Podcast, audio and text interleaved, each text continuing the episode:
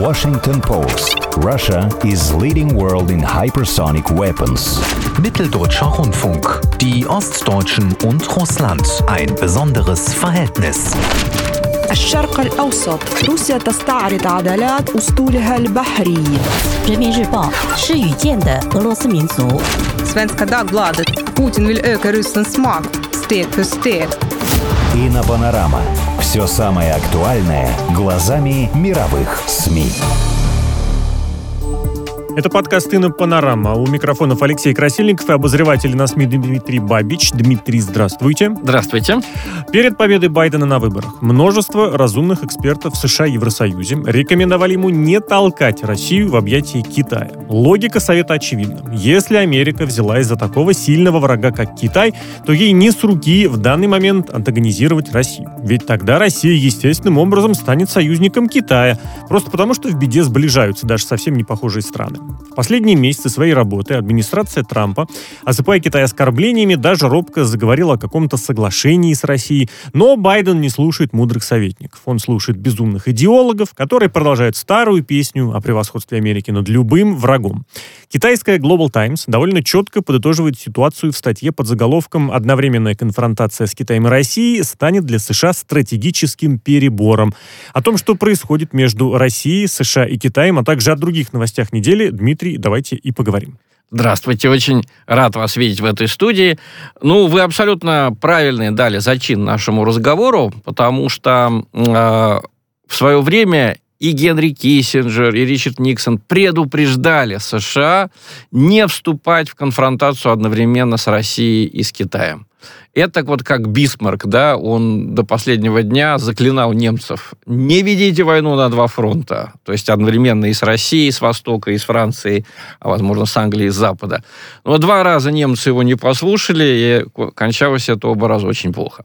А, то же самое здесь, вот этот треугольник отношений а, Россия, Китай, США, мудрый в этом треугольнике ведет себя как? Он старается, чтобы два других могучих полюса друг с другом дрались.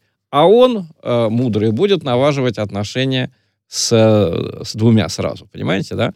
Ну, старый принцип «разделяй и властвуй», он в какой-то мере здесь применим. Другое дело, почему это не делается, со стороны США многие годы это успешно делалось. Да. То есть, посмотрите, да, может быть, не все наши слушатели это помнят. А, в 1973 году Никсон, президент США, ярый антикоммунист, участник даже всех этих вот маккартистских вещей, приехал в Пекин и встретился с улыбками, с объятиями с Мао Цзэдуном, с китайским Сталиным. Вот уж если кто был коммунистом, так сказать, в самом нехорошем с точки зрения США смысле этого слова, то есть тут и репрессии, и фанатизм, и агрессия. Вот это все был Мао Цзэдун. Тем не менее, Никсон и его э, тогдашний госсекретарь Киссинджер, они абсолютно точно рассчитали, что э, между Китаем и Советским Союзом возникла такая сильная рознь, на почве идеологической, да, и э, Советский Союз, еще в большей степени Китай, тогда были э, коммунистическими государствами, оказалось, что внутри этой идеологии могут быть очень сильные конфликты. А, потому что сама идеология радикальная, да? Можно быть Сталиным еще больше, чем Сталин. А, да, и можно быть Троцким и быть коммунистом, и тогда Сталин будет пытаться вас убить ледорубом, а вы будете его называть там каким-то замшелым бюрократом. Вот, кстати, то же самое, очень интересно, то же самое происходит э, сегодня, в, я считаю, в новом таком радикальной, новой радикальной идеологии, ультралиберализм, та идеология, которая господствует на Западе. Вот одна из последних новостей, вы можете об этом прочитать на наших страницах на ИНАСМИ в журнале Foreign Policy, оказывается, радио «Свободная Европа» стало вещать сейчас на Венгрию. Представляете? Они настолько поссорились вот с этим премьер-министром Венгрии Орбаном, который, значит, закупил российскую вакцину, говорит, что не надо ссориться с Россией, значит, выступает за христианские ценности. И представляете, вот эти старые, значит, западные голоса, станции сейчас вещают на Венгрию. То есть это как Авторитарный показатель? режим Орбана, да. При том, что Венгрия член НАТО да. и Евросоюза. Понимаете, тоталитарные системы, тоталитарные идеологии, они чем характеризуются? Они очень нетерпимы, да? Вот, а любой отход два, два шага вправо, два шага влево карается расстрелом. Поэтому внутри них вспыхивают э, противостояния, потому что кто правильно интерпретирует, там, ну, у коммунистов это был Маркс и, значит, и Ленин, да, а у нацистов, э, значит, вот эти все мифы, так сказать, да, российские, национальные. А ультралибералов это вот кто больше феминист, кто настоящий борец за права, значит, Или кто что-нибудь дополнительное туда Да, ну, много поменять. там элементов, мы их, в общем-то, видим сейчас. Но это, это радикальная идеология, так же, как до нее нацизм и коммунизм. И, и, оказывается, внутри нее тоже можно ссориться. Но, тем не менее, возвращаемся к нашей основной теме. Так вот, эта статья в Global Times, которую вы процитировали, Э, у нее два китайских автора, вы ее можете прочесть на, нашей, на, на нашем сайте. Она так и называется. «Одновременная конфронтация с Китаем и Россией станет для США стратегическим перебором». То есть, если Никсон и Киссинджер, что им удалось сделать в этом треугольнике? Они поссорили Советский Союз и Китай, и получалось, что Советский Союз и Китай истощали друг друга в соперничестве на этой самой длинной плане... э, границе на планете Земля, самая длинная граница советско-китайская. Мы строили когда-то Байкало-Амурскую магистраль. Это была магистраль антикитайская, чтобы дорога не шла по самой границе, чтобы ее можно было защищать. А, соответственно, мы друг с друга, э, мы с Китаем друг друга истощали, а США в это время, помните, была разрядка, как раз установили более-менее неплохие отношения с Брежневым, да, при том, что гонка вооружений продолжалась и высасывала ресурсы из Советского да, Союза. В зависимости и, и США установили очень неплохие отношения тогда с Китаем, да, восстановили дипломатические отношения после коммунистической революции в Китае в 49 году дипломатических отношений не было. Китайские студенты поехали в США, и, в общем-то, вы знаете, это оказалось и для нас хорошо, потому что китайские студенты в США хорошо выучились. Они подняли в итоге китайскую экономику. На, самом деле сделали ее рыночной. Да? Это Карен Шахназаров верит, что Китай коммунистическая страна. На самом деле это страна с рыночной экономикой, еще более рыночной, чем во многих западных странах.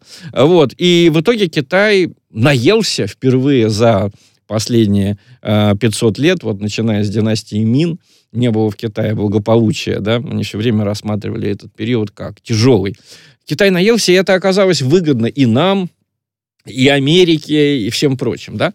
А начиная с Обамы идет абсолютно обратная политика. То есть США поссорились с Россией, ну, мы знаем эту историю, тут напоминать нечего, да, поссорились с Китаем, антагонизировали как бы оба этих э, полюса, да, а, Китай и Россия некоторое время пытались действовать по примеру Никсона, иметь хорошие отношения. Китай очень хотел иметь хорошие отношения с США и с Россией, да, и играть на их противоречиях. Не получилось. А, Россия тоже, конечно же, пыталась.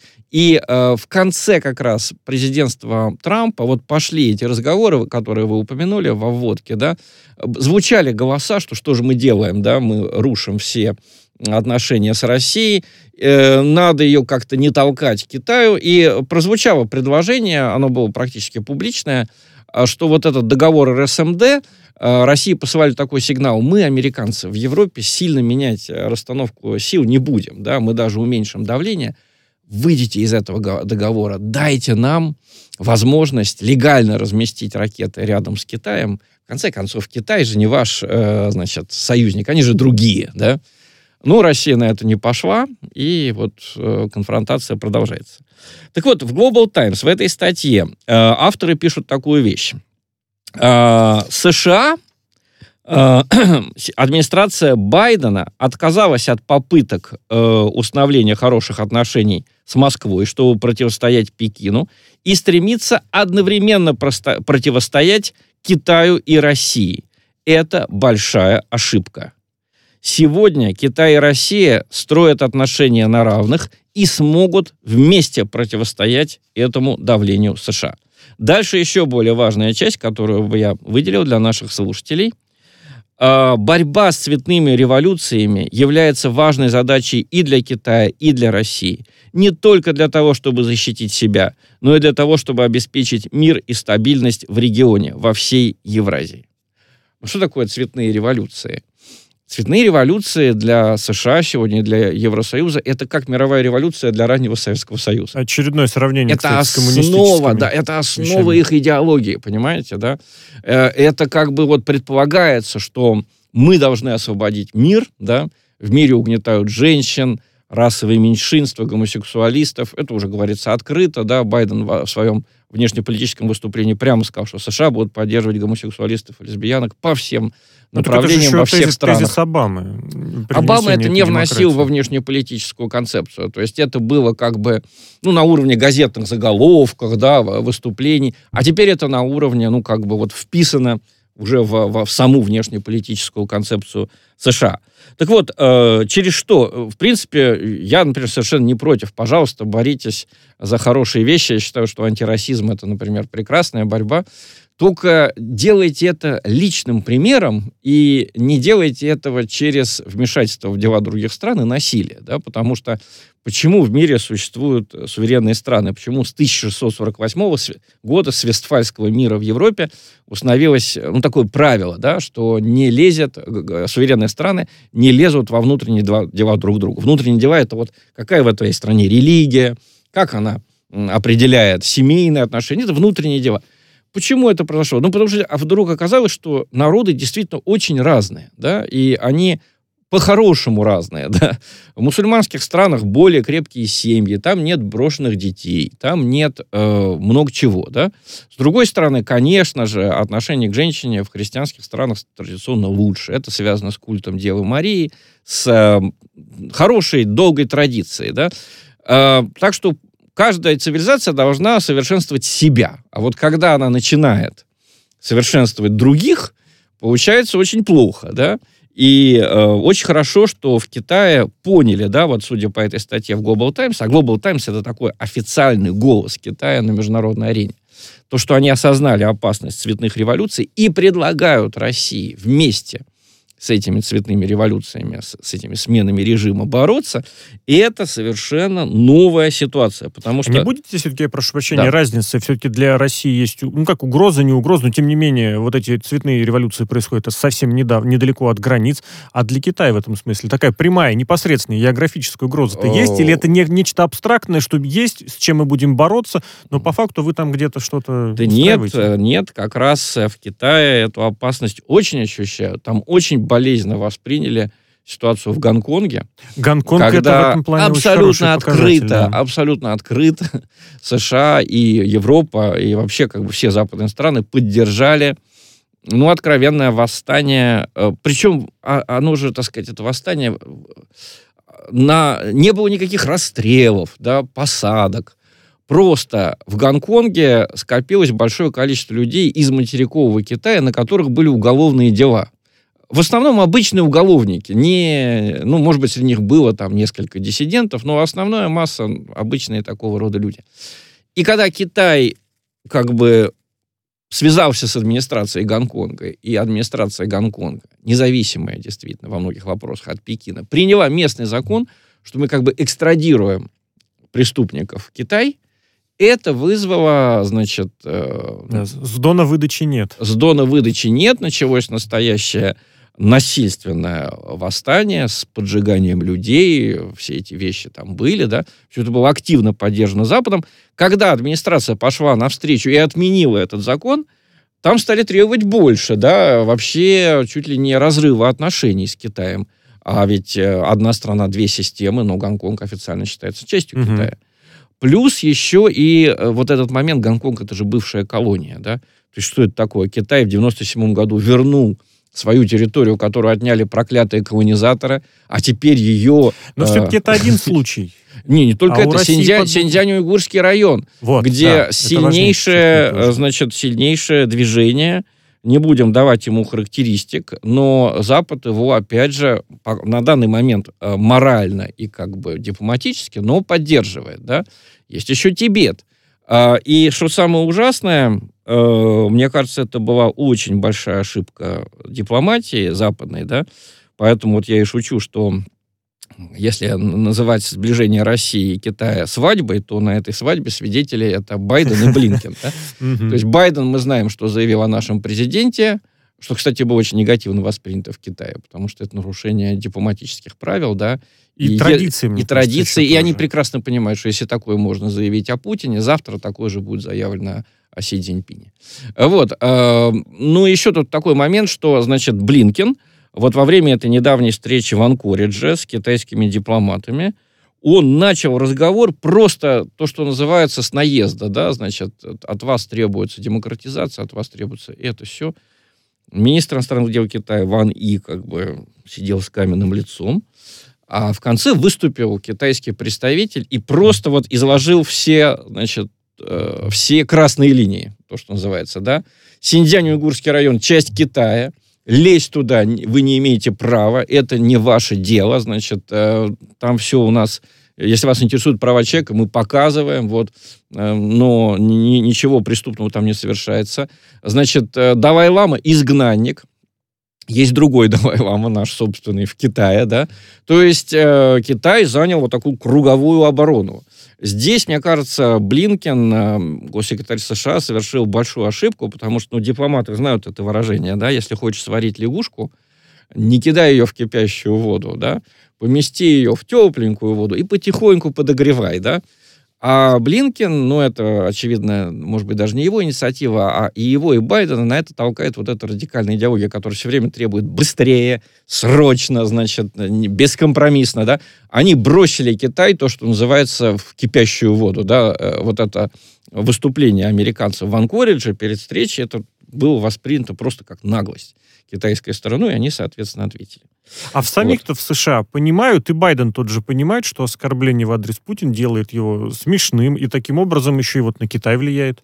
Ну, вы знаете, э, народ, э, как известно, он часто бывает умнее экспертов, и если посмотреть реакции читателей, а мы очень много даем мы очень любим на сайте и на СМИ переводить, э, вот, собственно... Комментарии, да. Комментарии. И люди это очень с большим удовольствием читают, потому что это, это действительно голос свободных людей. Это, может быть, каждый из них не профессор там Гарвардского университета, но, знаете, сейчас профессора Гарвардского университета связаны вот с этой самой идеологией, да. Они находятся в положении, не знаю, у нас были когда-то в Петербургском университете, в Московском, прекрасные специалисты по римскому праву. Я еще читал их учебники, да, но они, когда попали в советские условия, они были вынуждены переписывать эти учебники под классовую борьбу. Вот. Но это оказалось, кстати, не так и плохо, потому что действительно были патриции, а, плебеи и так далее, но им это было делать очень тяжело, настоящим профессорам. И это получалось очень смешно, потому что втискивалось, да, многовековое изучение ну, вот этих вещей прекрасно. в идеологию, да. То же самое сейчас. Поверьте, в Америке масса умных людей, но они э, очень боятся выступать против идеологии. То же самое интервью э, Байдена, в котором он допустил это высказывание. Посмотрите, основная эта часть интервью, она не о России, она да. о миграционной проблеме, где он очень старается быть политкорректным. Ему говорят, слушай, 11 миллионов нелегальных мигрантов, что делать? Все гуманно, все вот всем, всем, все, все, все обеспечим. Хотя, понятное дело, что обеспечить всем невозможно. Да? Вот. Но самое, что его больше всего пугает, когда начинается разговор об Эндрю Куомо, губернаторе Нью-Йорка, ну, это как мэр Москвы практически в США, да, губернатор штата Нью-Йорк. Вот. И Куомо попал в сексуальный скандал, причем совершенно какой-то очень странный. То есть его, его помощница даже не, об, не обвиняет ни в каких прикосновениях. Она обвиняет его в том, что он не так на нее смотрел и делал какие-то замечания об ее одежде и внешности. Про прикосновение что-то, мне кажется, тоже было. Это Друг, с другой друг... женщиной. А, это другая, прошу прощения. И, и, и Байден, когда звучит этот вопрос, он просто, видно, что он трепещет. Он говорит, мы должны верить женщине, мы не должны верить Кома. Вот. Э, почему? Байден понимает, что по вот этой идеологии, если он сейчас допустит ошибку, ему конец. Это все равно, что, знаете, э, это смешно, но это как религиозные даже какие-то вещи, да, это оскорбить божество, да.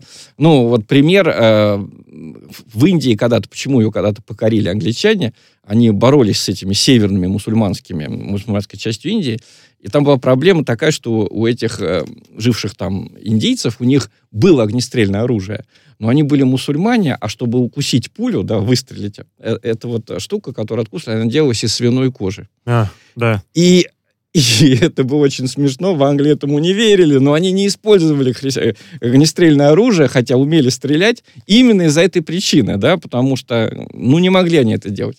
Вот то же самое у Байдена. Потрясающая ситуация. Он не боится хамить президенту ядерной державы, да, и, в общем-то, целому народу. Но он дико боится сказать, что Эндрю Куома а, действительно мог быть прав вот в этом сексуальном скандале, понимаете? Вот. Когда, кстати, говорят, что Байден маразматик, я с этим не согласен. Он может путать фамилии, имена и числа в его возрасте. Это, ну, нормально на самом деле, да? но он прекрасно видит, где опасность, а где э, безопасная ситуация. Да? Он понимает, что вот оскорбление в адрес Путина для него лично, внутриполитически, это безопасно, потому что линия вот всей этой идеологии и американской прессы последние, пять, э, последние вот эти годы трамповские, она была такая, что Трамп подлизывается к Путину. Откуда они это взяли? На основе чего? Посмотрите любое видео, да, нет, Трамп подлизывается к Путину, а вот Байден подлизываться к Путину не будет. Да? Ну и Байден охотно это И Байден сыграет. вот сейчас, э, он вписывается в эту линию. Другое дело, что он явно перебарщивает, да, так сказать. Но это, он знает, ему это простят, потому что пересол не недосол. Да? Вот, так вот, э, соответственно, мы дали, дали статью в Daily Mail, э, там описывается, как Путин вместе с Шойгу от, отдыхают в Туве, да, в Сибири, и заголовок такой – Путин – волк в овечьей шкуре. Президент РФ обедает на свежем воздухе с главой Минобороны в Сибири, составив новый расстрельный список, где есть шесть жителей Британии.